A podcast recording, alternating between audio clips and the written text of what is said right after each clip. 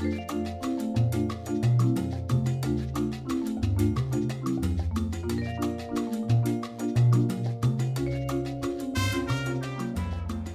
welcome to the Intern Whisperer. Our show is all about the future of work and innovation. My guest today is Chris Harden, and I am Isabella Johnston.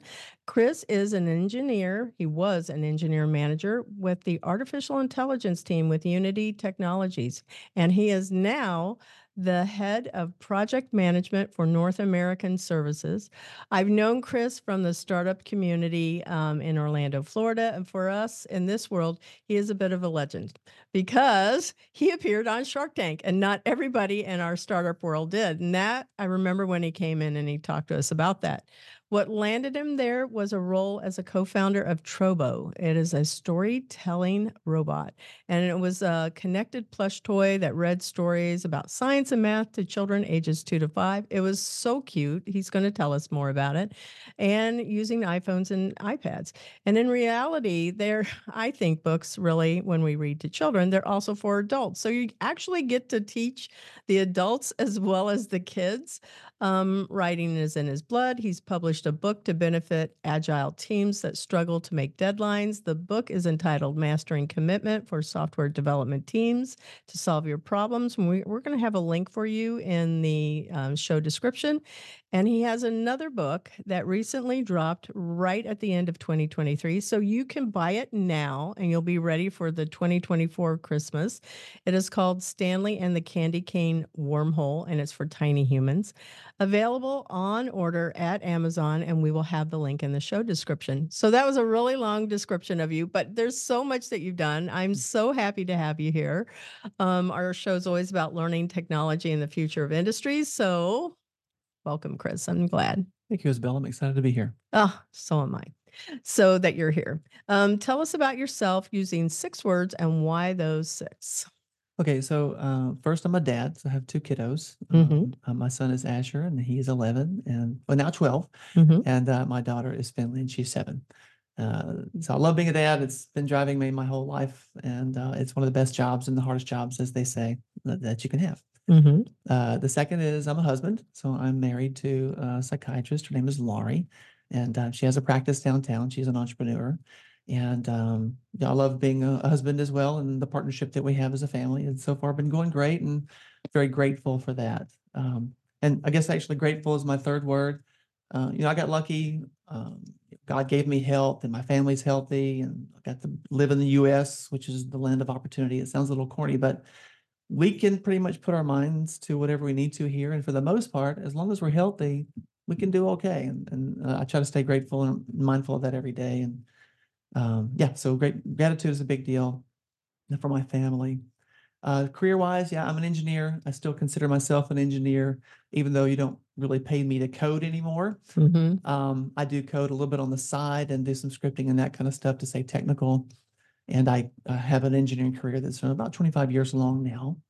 I'm also artistic, so I've spent years uh, doing comic books. I used to illustrate independent comic books, and I was an inker, or at least an assistant inker for those who know what comic books, the process for Marvel and DC and um, Dark Horse, all the major publishers, which was fun.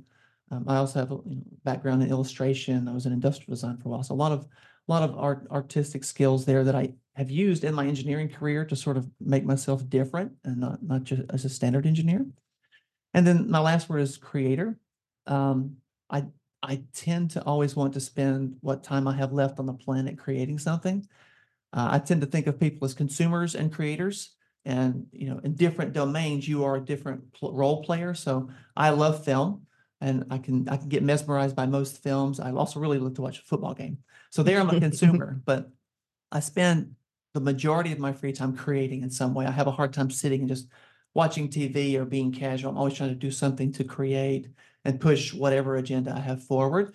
And I try to teach my kids about being creators as well. Mm-hmm. And uh, my wife and I talked a lot about the difference between being artistic and creative and being a creator. And um, you know, we as engineers, you can create and never draw anything. So I like to have the mindset of I'm always creating and using the time I have here. And, and I try to teach my kid, kids the same thing as opposed to always just consuming. It's like, how can you do something different from the planet and use your time here to create? And that, so that's kind of a big word for me, but that's, that'll be the last one. Mm. I like the fact that you pulled creator in. Um, usually people say creative. I've not had anybody say creator in all of the time I've done my podcasting. And I find that very interesting because, you know, one is more of a, a noun. It's it's there where it can also be used as a verb. But um, we share something, and that's a, a spiritual belief. And I like that you use that word creator for Mm. for that reason Yeah. too. Yeah, there's a lot that goes into it because when you think of the world and everything in it, you have to be. And if you're uh, somebody that is a Christian, then you believe that all of this was created by a creator Somebody, and yeah. you are in his image. Yeah. So we'll Mhm. throw that one out there.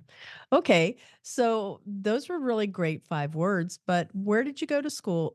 How did you get to where you are? And tell us why you're doing the entrepreneur stuff. So I went to school uh, at Auburn University first, and that was electrical engineering, and that was back in the late '90s. And I also went to school to get an MBA uh, when my wife was at medical school at uh, the University of South Florida. So Mhm. you know, go Tigers and, and go Bulls.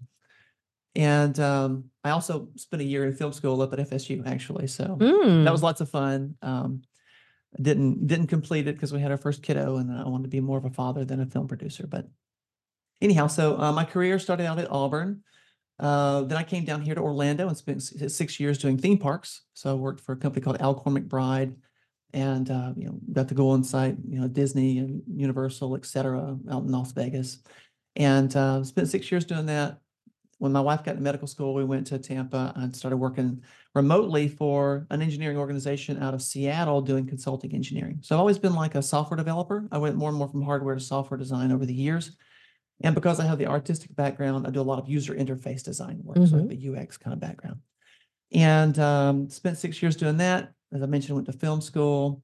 And then I, I um, came to Orlando, started working for EA Sports, and that was my first uh, foray into game development. So we have a studio here called Tiburon, making Madden and um, NBA live and a bunch of other sports games. And uh, spent a few years there shipping games, which was a lot of fun.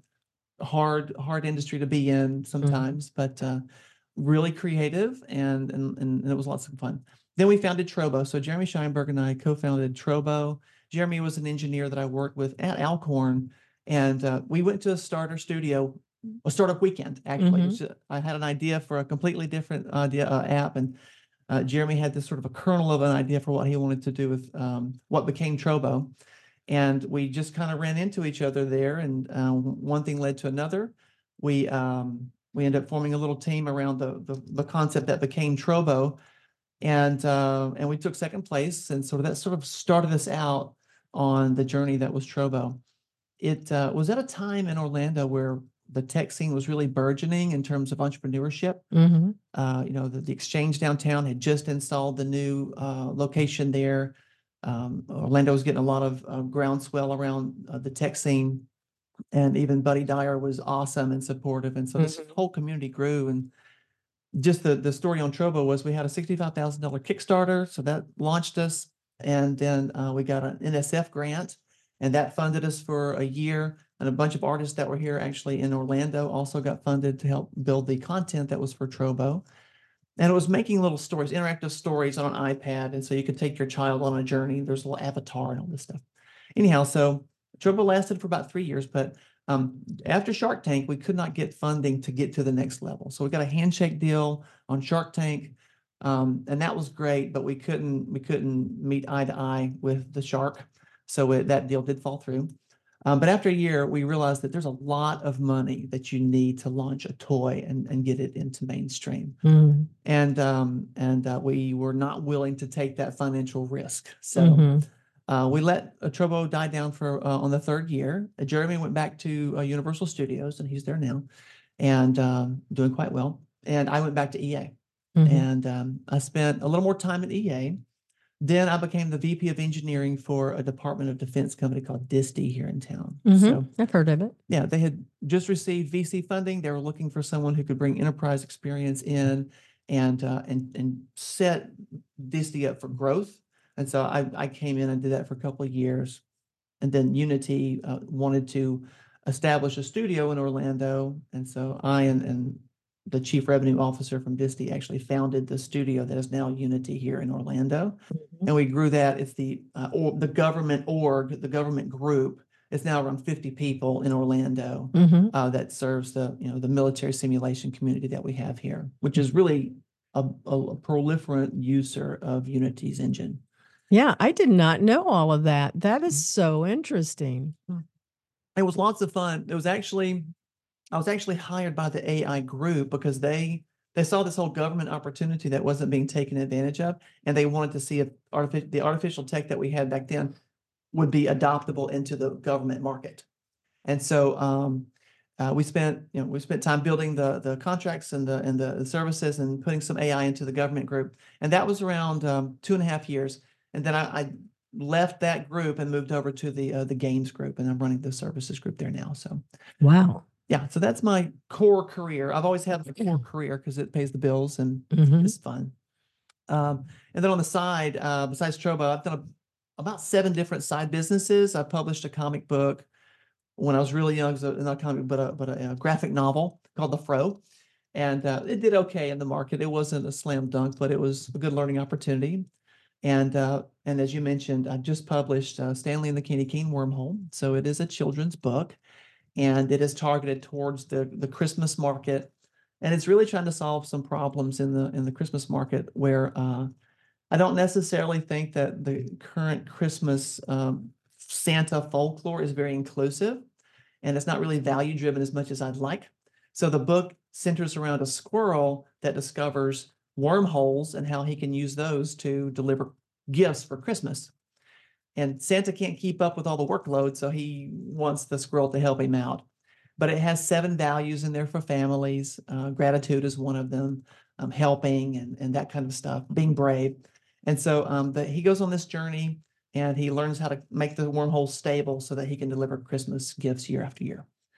And uh, there's a game called Find Stanley because the wormholes are not great, but when he goes to deliver your gift, um, he gets lost in your house. And so the kids go and try to find Stanley. And it's a treasure hunt game and they practice values along the way. So they'll do, they'll be, they'll practice patience for 20 seconds. They'll stand there and just be calm and patient before they go off to the next room to see what the next clue is to help find the gift that Santa, that Stanley tried to deliver. I like that game. Yeah, it's really cute. Um, it gets four and a half stars. I had, I did, I actually, the development cycle was um, two years of user trials, hmm about a thousand dollars each Christmas. I invested in very close families. A lot of Shark Tank families were a part of that. A lot of uh, Star Studio families and local Orlando studios, and and I uh, basically have you know my community as you would imagine, like you have your community. Yeah. And so we did it. I did uh, the first year. Um, however many families it was, it had a different game mechanic, and it was wretchedly terrible. hmm And so um, I learned I can't. That game was just even I didn't want to play it when we were doing it that Christmas. So I restarted the game design that summer. I did a game mechanic with the treasure hunt. Was brilliant. Applied that the second year. That was the the best part of the experience. And then that's what I launched with on Kickstarter. Not this year, but last summer. Um, and it was a ten thousand dollar Kickstarter. Not huge, but it was enough to launch the book and the game and all that. Do you think you need 10,000 to launch a book? I did a children's book Mhm. and it's, uh, I'll just tell it to you, but I know the show's about you, but it's God is dog spelled backwards and Mhm. it's showing the attributes of, of God, but we see it through a dog and I back it up with Bible verses. I don't have an illustrator. It's charming. Thank you. Um, but I was going to do it just as a free download, an ebook, Yeah. and then I wasn't even go through any place, but just promote it that way, and people could make a donation, and then the donation is going to go to help, you know, children. Yeah. Yeah. I love it. Let me know if I can read it. I'd love to get a copy just to read Oh, it. That yeah, I'll be share it with you. Yeah. Yeah. Um, and I can, if it's ready to buy, I'll buy it, you know. It doesn't have the illustrations yet. Okay. So I, I'm looking for an illustrator that's a believer and, you know, that would Got put it in there. And I went, oh, forget it. I'll just do AI art. And it was supposed to be dogs, you know, different kinds of dogs. So we would have diversity of dogs. And so we don't think of uh, God as always the same. Yeah. You know, he, he looks different for whatever maybe what you look like. Well, let me know offline. We could talk about it. Yeah, I'd we love will. to see what you're doing with it. Um, Okay. Quite, quite keen on the AI conversation as well. I've been I've investigated AI uh, myself for my books. There's a real challenge, by the way, on that just segue where um if you have one central character, Mhm. it's hard to keep the consistency across the pages. But if you're doing a bunch of different characters, it should be relatively straightforward. Yeah. Um, what were we talking about? So Well, back to your book though. Yes. And we were talking about getting your book out to the market, and Oh, you said, oh, 10,000. yeah. Yeah. Yeah. It's interesting because I'm, mm-hmm. I tend to, I tend to want to wrap a product around a story, not just a book if I can do it. hmm And there's pros and cons. So no, you don't need a $10,000 Kickstart for a book. Okay. Usually 2000 bucks will get you there if you want to do a print run in China. hmm If you want to just go through Kindle delivery, you know, Kindle has a print, Right. print to order. There's nothing you got to do. You just got to pu- publish it out there and then use marketing dollars to get it out to whoever you want Mhm. to sell it to. So no, you don't have to. But when I added uh, the game mechanic, there was a game deck. It's 66 cards. So Mhm. there's that. Um, and I also had to buy. Um, there's also a food thing you do, a little candy kit that you put together for the kids to make a candy cane wormhole. hmm And so all that tallied up to to about break even at ten thousand dollars. That's what that was. This year I introduced it a pl- introduced a plush to the game for the Find Stanley. So actually find a little plush, and that was about a four thousand dollar investment itself. hmm So depending on what you add onto your book, you can start at the basics if you want to do a print run around two thousand, and it can grow. But everything you add on is going to cost money, and that Right. you think, okay, I can I can sell more books with a plush. Yeah, but you got to sell the plush too. So it's just think of it in terms of what all do you have to sell at the end of the day. And Yeah, how to package it. Yeah. Yeah. Did you do a T-shirt with it too? A T-shirt would be great. I didn't. So we did Kickstarter t-shirts with Trobo. And it's funny, one of the first pieces of advice that I got was from this guy who'd been doing Kickstarter forever. He's like, don't make a t-shirt. No one wants your shirt. Don't do that. He said, don't add all these extra stuff on. Don't do that. It's just confusing. The consumer needs to come in and know exactly what they got to buy, two, three options tops. hmm And we learned the hard way that all the extra noise just meant extra work and, and, and, and shipping and stuff. And it really didn't add a whole lot of value Mm. if you go down and what you the difference between Trobo, we were launching Trobo, we did have to see market fit with Trobo, but even mm-hmm. with Stanley, it was can I reach market fit with this Kickstart? Which means all the extra stuff I can't do. I need to know if people are going to buy it at that price and reach market fit. And that was in a way a test. Kickstarter is a great way to test whether or not you have real market fit if you can get enough strangers to buy your stuff. Right. So all the extra stuff, it makes more work for you on the end, but it doesn't really confirm market fit like you can you can if you just focus on your core product. Oh, this is fascinating. Yeah. I don't think anybody explained it that way in any of my core well in any of the accelerator courses so thank you for that Yeah. that's really good tip tips for sure i don't know who that mentor was i'm going to assume maybe it was somebody from starter studio It wasn't. It was an old friend from my high school. ah Yeah. well you should give him a little shout out I did. I was really grateful. He was he was spot on. So oh very very nice okay so let's switch gears just a little bit what hard lesson have you experienced that gave you a deeper understanding of what empathy is so um I grew up really poor. So uh, you know, you know, grew up in deep deep, deep South Alabama. Uh, didn't have uh, you know parents didn't have a whole lot of money, and uh, that became a core goal for me growing up as to how how to build financial wealth. So I'm doing that. I'm financially independent. Things are going well, and you know, grateful to God and all the support He's given me. And um, but I know when I when I visit home and see friends and family, I know when I speak with with uh, underserved communities, you know, they don't have that information. You Mhm. can't get that information unless you have a mentor who's proactively Mhm. teaching you, or if your your parents happen to, or your whoever's taking care of you happens to know finance, personal finance, and how to teach you that. Mhm. So, um, I, I, my heart goes out to kiddos who don't have the Right. parents who can teach them that yet. And eventually, I do want to publish a book. Uh, it's around a certain metaphor that I'm developing, or that will teach, honestly, poor kids how to build personal wealth and have that Mhm. vocabulary and even awareness of it, so they can kind of get out of this this for, sort of fishbowl that they're stuck in. Mhm. And so I empathize a lot with families who don't have that information because you can't get it unless you are patient and you continue to learn over the years. But it takes a while to get there. It does. Yeah. So um, that gives me some empathy. I also saw a lot of uh, drug use and, and, and, abuse of that kind of nature. And so when I, I see someone who's struggling with that, I recognize that you just it's not easy to get out of that too. And so that you know, I, I feel I feel I know they have a tough journey, and I, and I feel bad for for folks who struggle with that. Um, whereas I think someone who's never had some of those backgrounds, it's just foreign and they can't relate to it. hmm Yeah. That is very, very true. Um, they don't teach that as much in um, definitely in higher ed, uh, where it used to be taught was something that was in uh, school. I taught middle and high school Mhm. uh, English teacher, and I had a a course was through a an in service that a, a teachers always have to go to something in service. It's where we get our CEUs, and this one was put on by the bank. So this could be an idea for you. Mhm. The bank came in and they uh, prepared lesson plans and gave us a challenge to see how we could provide economics into the classroom. So what I did is I created play money, looked like Monopoly, but it was, you know, Johnston money. Uh-huh. And I wanted to change their behaviors. And I was able to do that. So if they and I taught in the projects. And so when I sat in, uh, they came in, they had to bring something with them to write with Mhm. and some paper. That was hard. These were poor kids. They also had to be seated before the bell rang, and they were not allowed, it was middle school, to push and touch anybody around them because they're they just I mean those little bodies are going crazy. Yeah. So we were able to adapt. They adapted that very to that very quickly.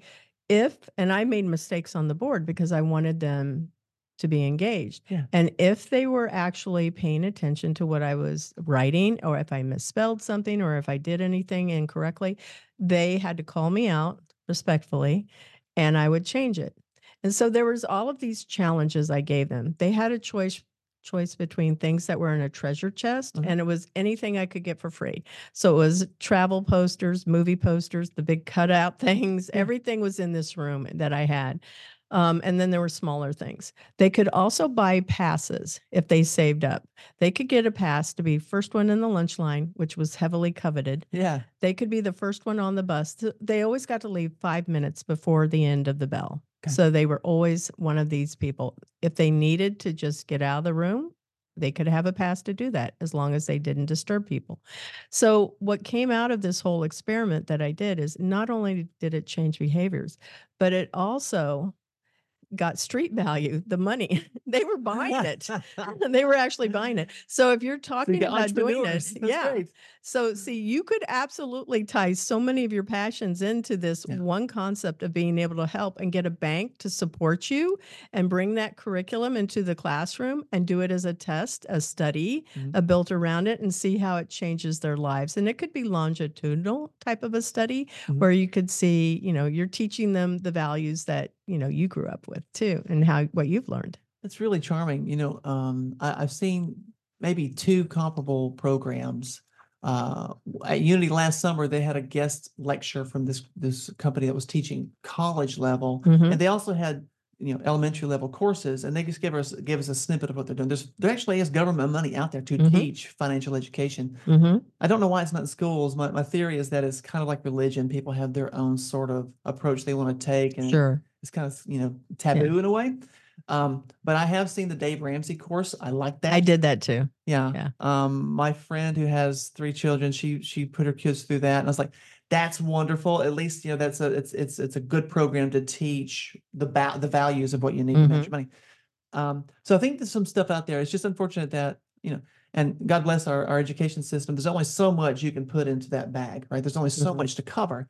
But I, I finance financial education has always been a huge gap, and so um, I hope to one day do that. But I, I first have to be confident that what I'm going to teach will work. You know, Yeah. not in terms of the skills. I think the skills are all there. It's, it's can I get the message across to the young enough audience so they have this language moving forward? And so my, my kids, like all entrepreneurs, they're sort of the guinea pigs right now. Mhm. And uh, uh, Finley has had three summer businesses. Asher's had five, something like that. And so Mhm. they learn entrepreneurship. And I have some ideas for you based Okay. on pre-show what you said. I went, no, I have some ideas how you can get those kids back into it. I got to do that. Yeah. we- Yeah. Um, the last thing I'll say, and we can, I guess we can move on is, is a joke around my house because every time they, they get more Christmas money or whatever, uh, they're like, Dad, we're not investing it. So they already have this sort of chuckle around you know, Yeah. investing. But uh, my son does hold stock. He has Apple and Amazon stock, and the Very nice. Finley will too. So yeah. Yeah. Well, they can always learn how to tithe, of course, Mhm. but they could also learn how they could uh, invest money, but not for their personal benefit of how they can help the world. Yeah, Yeah. Yeah, well, and that's philanthropy, right? There's, Yeah. there's, there's, you got to get to a certain level core to protect your ability to exist and survive, and then you have the ability to give and and and, and support others as well. hmm Yeah. We're gonna we're gonna be good friends after this show. All right, so we're gonna do something here real quick. So I found this study, and it was all about power poses, and it's because I watched uh, Grey's Anatomy, and they talked about a power pose, and it's like Wonder Woman. Mhm. So you and I, we're gonna stand up. We're gonna stand up, put our fists on our hips, Okay. and our legs are slightly apart, and we're gonna be looking like Wonder Woman. And supposedly, it makes you feel more confident if you maintain it for five minutes. Now we're not doing five minutes. Okay. We're just going to stand up. And so, for all of our listeners, you got to go to our YouTube channel to see us do this. Okay, so ready? let's go, Chris. Let's do it. Okay. Yes. all right. Okay. I like it. It was just 30 seconds, but it was fun. I feel empowered. I feel more closer to Wonder Woman. Okay, good, good. Hopefully your kids will go back and watch the show too. All right. So, um, I don't know. I think it was really interesting. Um, there's actual research that does demonstrate that it does instill that. So maybe that's something else that we take to kids so that they can maybe break that negative thought that they have inside of their head about whatever their their life situation might be. I think it's I think it's quite valid. There's there's studies out there. Um, you know, Malcolm Gladwell's Blink book talks Mhm. about affect, and which is you know the body language of the face, right? And how Right. you know, micro expressions that come across your face. Great book, by the way, if you're interested in body language. Um, but so I'm a big believer that you know you should study body language as a if you're a manager or a leader and you're just trying to have a rapport with people. Uh, study affect.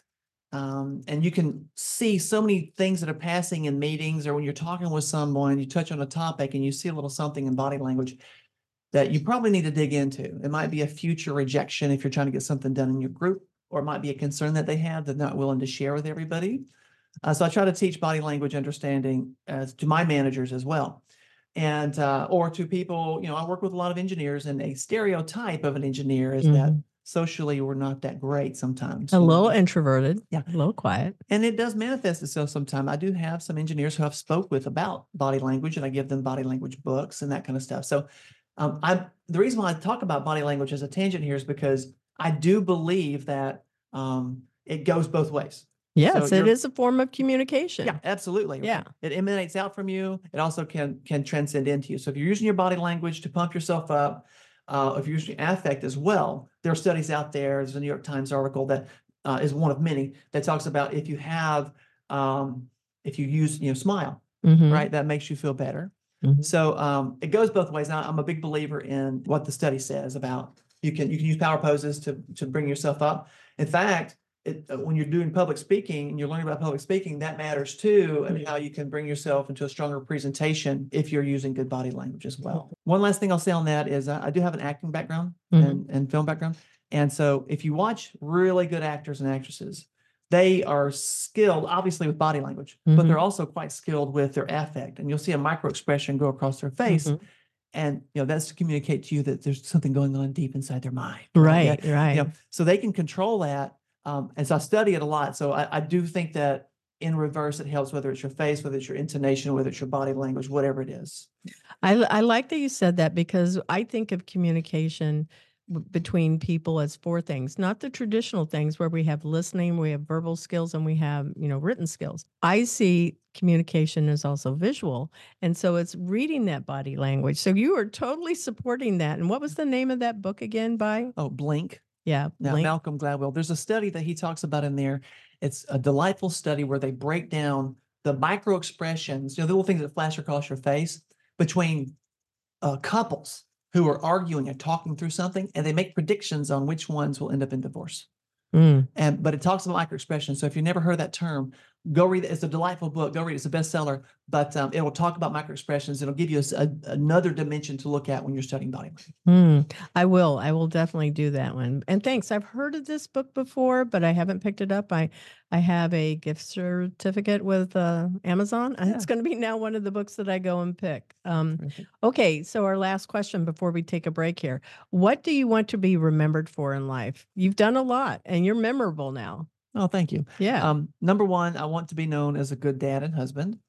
And uh, that sort of emotionally drives me. And it's been, I don't think I understood it until I had kids, but it's, it's the one core thing I've consistently done besides having an engineering career is, you know, everything that I do really revolves around how does it affect the family? Does it support the kids? Does it teach them what they need, et cetera? So, Mhm. you know, that's kind of maybe standard stuff. Um, the one thing that I've always wanted to do is leave leave one thing behind that's bigger than myself.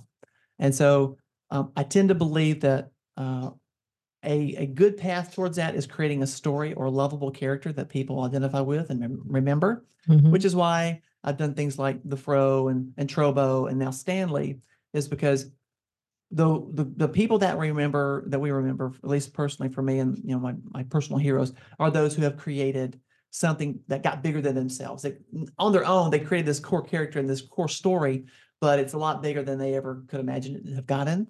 It's a bit like winning the lottery, but I hope that I can find one, at least one character and story that I can make bigger than myself. Mhm. Yeah. That's that's really interesting. Okay, so we're going to take a moment and uh, hear more about Cat Five Studios, our company that produces our podcast and our game on Steam. The Intern Whisperer is brought to you by Cat5 Studios, who help you create games and videos for your training and marketing needs that are out of this world. Visit Cat5 Studios for more information to learn how Cat5 Studios can help your business. Thank you, Cat5 Studios.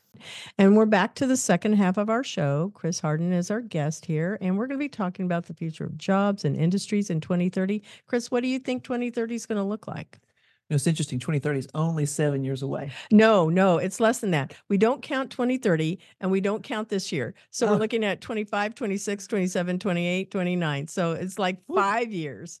Terrific. So um, I actually think it's going to be um, a lot of the stuff that we're excited about today and the top of the hype cycle around AI is going to be taken for granted. Mm-hmm. So uh, search engines will be a lot better. We won't have to rifle through the first type 10 or 15 items trying to find something. Uh, you know, AI is going to be augmented. It's already working that way with Bing and you know, Google now has introduced Gemini back in December. So um, I believe that we will have um, some of the stuff that we're excited about now will be commonplace. Computer vision is already really strong. That's really where I spend a lot of my time on the AI team. You know, your security systems looking at people's faces and figuring things out as they're a dangerous situation, et cetera. That's proliferating, it's been getting more powerful. And some of the stuff around AI driven automation will just be taken as a standard. And I believe the that's wonderful, which is great. That's what should happen. It should get through the trough on the hype cycle. We should be using it more. But I also believe, just like with other evolutionary steps like the internet and mobile phones, et cetera, that we will be expected to move faster as a result of having access to the, the technologies like robotics. And So, what do you mean by that when you say we will be expected to move faster? Do you mean physically move faster, mentally move faster, Mm. evolution of of just how we process information and we learn faster? What do you mean by that? I think efficiency, mainly efficiency. We will be expected to be more efficient with those tools. Mm, So, like right now, and especially last year, early adopters of AI and the year before too, um, generative AI in particular, since that's the buzzword, uh, early adopters of that tech, and I, I specifically books. I can tell you, um, there are children's books out there that used it for art and used it for writing. Those folks generated a bunch of books, a bunch of content, and you know they sold a lot of content really fast. hmm And so they, being early adopters, took advantage and and and were able to you know bring in extra income and that kind of stuff. But that advantage gets eaten away as everyone else gets access to it as well. Right. So, but that advantage means that they're awesome today because they got the they got the the head they got the they got the early start. But as we all catch up, now we'll all expect we're all expected to operate at that same level of efficiency, and that's true even like right now you and I are using the system here with uh, to capture all the video and all the content. That was a lot harder 30 years ago. It was a lot Yeah. harder 20 years ago. Uh, nowadays we can set this up pretty quickly. And we have good quality. Maybe the quality is as good if you do something at home, but you can still quickly get a video conference, uh, a recording done, and a podcast out the door. And you don't have to have a whole lot of savvy and tech to do That it is true. if you're maybe willing again to have a little bit less quality. There's a lot of work that goes in making quality sound, et cetera. Right. So we we know that that stuff exists. It, we are all expected to perform then with those tools as a standard tool, just like a cell phone. You know, Mhm. in the 80s and 90s when cell phones were being adopted, that really early adopters in sales, they could have a car phone, those huge car phones, right? You're And right. they could make the sale a lot faster than someone who was having to work out of their office and get back to a phone attached to a wall. But Mhm. now we all have a cell phone. Now you expect to call me and send me a photo like we're doing. you expect it. So now that's no longer an advantage. It's just the norm that we should be performing at. hmm You know, have you thought about this? Somebody mentioned it the other day. Have you seen a phone booth anywhere around? I have not. And they said they took a picture of it Uh-huh. and put it out there because it's so, it's not that long ago that, you know, they were everywhere. And uh, there was a phone like there is on, on this show right now. We have a desk phone, right? Yeah. But like, we're not going to see that, probably even desk phones. It's interesting. I did see a phone booth coincidentally, and uh, my son he plays um, Fast and not Fast and Furious, one of the other ones, and there's a, a non-playable character in the game Mhm. in a phone booth. And I said, "What is that guy doing? Is he at an ATM?" And we drove the car a little closer. There's a phone book. I just it was delightful because I don't think our children even know what a phone booth looks like. They don't. they don't. It's so funny. So incredibly funny. Well, that's a lot of insight there. And I think that there um did you see you seem like you're you're engaged with these things too in that AI space. October 8th, that's my birthday. So it was easy to remember. On 60 Minutes, um, Geoffrey Hinton was the guest of uh, for 10, 15 minutes and talked about generative AI. He is the godfather of AI. He created it like 50 years ago or 60 years ago you know when all everybody was in the lab creating computers ibm was there everybody back in the 50s Mm. and he was talking about it he said i wish i had never created it because it has the potential of being able to um, program itself Mhm. and it can take humanity down. And i feel like there's like that's possible i think that's totally possible because now the idea is out there. And so anytime people science fiction is an indication as to what's going to happen into the world Mhm. because we have these super high creative people right? They go what if we did this? And yes we're now we're in space. So if he's saying that obviously it's possible Well, and there's two factions out there. There are there are a lot of um, leader thought leaders mm-hmm, uh, trying to figure out how to uh, restrict AI mm-hmm. so that it doesn't boundaries Yeah, doesn't Yeah. get out of hand. There's regulation, you know. Mhm. There's and as you guys, you guys probably are aware, even just in defense of their own careers, writers and and, and actors, you know, did strikes last year to protect themselves from AI generated content Right. in film, right? Um, so there are leaders out there. There's a coalition who are trying to put governance around mm-hmm. uh, GPTs and large language models in general uh, to be sure that it doesn't get out of hand. But you know, there's also another faction that goes, "Look here, guys, it's not that awesome yet, and let's be realistic." The, there's an impact if you look at the evolution of large language models this past year. Once once GPT sort of kicked it off, um, you could make it say or do almost anything, including what people would consider to be dangerous or racist or whatever Mm-hmm. and now there's all these um, um, basically wrappers that they put around and limits on all these models. It'll no longer teach you how to make a bomb, for as an example that comes up often in podcasts. Um, the same content's on the internet, and you can find it if you want it. sure But these companies are afraid that if they don't start putting boundaries on AI, uh, it could get out of hand mm-hmm. or they could get sued perhaps. And what happens is though, I listened to a great podcast out of uh, Australia, and these guys are engineers and they use all the different models, and uh, it dumbs down the model so it can't perform as well as it used to. oh that Yeah, So interesting there's a real side effect to trying to regulate it too soon, mm-hmm. and uh, and they see the impact on some models that were great, like uh, um, uh, I can't think of the one that's coming to mind, but anyhow, uh, they they when they wrap all this protection around it, it can't perform as well. And usually the private companies are doing that, whereas the open source ones are, are less protected and you can do more with it. Mm-hmm. So I think there may be risk one day in AI taking over the world, but I don't see it anytime soon. Mhm. You know, I uh, I try to use um, ChatGPT a lot. My daughter and I at night will lay in the bed and we'll make a story with ChatGPT. Mm-hmm. And what I found is that it can really quickly create a story that Mhm. handles all the standard beats that you would have in a storytelling situation, but it can't really create something new and different. It's really standard. So I'm going to give you something to counter with your daughter. Okay. And then it's keeping that balance of what we're going to be talking about in a little bit. Okay. Is okay, this is what chat does. Now, what can you do.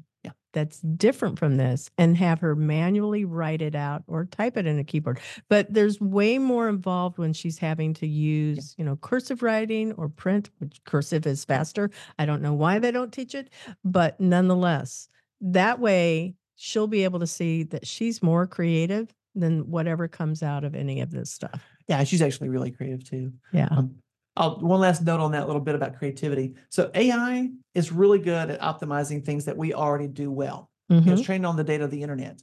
So you can get it to paint a really gorgeous picture of whatever we Right. talked about earlier. Like my, my typical example is a snowman. If I have Mhm. it paint a snowman, if it's using just, the- it's called a a diffusion model, stable diffusion or whatever, it can be absolutely gorgeous and brilliantly fast. But I will, I do not expect AI anytime soon to make an Olaf Mhm. because Olaf is not your standard character. It's really creative what they did to, to make Olaf. We can do that as humans. I have no idea that AI can ever do that right now. Mhm. And so they can it can optimize what we do really fast, but it can't really create, even if Mhm. it makes it beautiful. It's not really creating something new and different. And it, it can't get there because it's just a statistics model. That's all it is. Yeah. So anyway, that's one one guy's opinion. But Wow, that was super insightful. I really, really appreciated all of that great information that you shared. Um, well, we know that technology is advancing at the blink of an eye and it's delivered immediately. And there's uh, there is a false measurement of real knowledge and learning, which results in the controversy around the decline of reading due to technological advances. Now, I did some research on this because we have technology and then we have the things that we hold called books, you know, because it engages more of our senses. And this particular quote that I just read all came from uh, author uh, Sarosi Mullen, and she wrote, Is the rise in technology causing a decline in our reading habits? Now, it came from Medium on 2020, but there was this other study that was out here, and they were still talking about um, how reading actually holding the book the, you know the smell of the book and everything that you can actually experience through all of your senses is more beneficial than having to be exposed to all of these things that we have. Um, it talked about the benefits of adults reading aloud to children are incredibly high. Elizabeth Heubeck wrote in her article Reading aloud to students should not get lost in the shift of science and reading. Um, and it came from Education Week. And then there was another quote that said, The single act of reading aloud to children can provide multiple benefits, perhaps most significantly, it can develop a lifelong interest in pleasure reading, according to multiple literacy experts and studies on the subject. Now, I know you're going to be having a lot of good information to share, but I can tell you, I would do this as, again, a public classroom teacher, and I taught 10th, 9th, 10th grade. Um, I had some 11th graders also at one time. And I would say, last 10 minutes, everybody pack up your stuff. And I would read to them. And I literally saw these grown children, they're they're adults, they're young adults, put their heads on their desk and they would just sit and listen. And it was the perfect time to do any type of a room evaluation because teachers are always having to you know, be evaluated if they're a good teacher. And it was amazing to me because they would instantly go, Oh, okay. And they would pack it all away because they enjoyed having somebody read to them. So, your thoughts, what is it that you think? Because I know you have thoughts, which is why you created Stanley and Trobo. well, that's really charming. I have not heard of that being done in high school. I Oh, no, that. not many teachers did what I did. I did different So stuff. yeah, really thank you. Um, yeah, I love reading to a kid, our kids. You know, we we've always read to Asher and to Finley since as early as we possibly could. They have libraries, you know, in their own rooms, and we're currently reading Harry Potter number one Finley, which is wonderful. Um, so we're big believers of reading to the kids every night. It's a great bonding opportunity. It's that special time with just Mhm. them. Uh, so we will continue to do that. But yeah, I, I struggle a lot because you know I work in video games, Mhm. and video games are often Everything you do is online it's in online, your work. and they're a distraction from life, in my opinion. So I have all my own personal issues there. But um, what I have seen is that the kids, whether it's their businesses, they're interested in doing their summer business, they're interested in going out and practicing sports.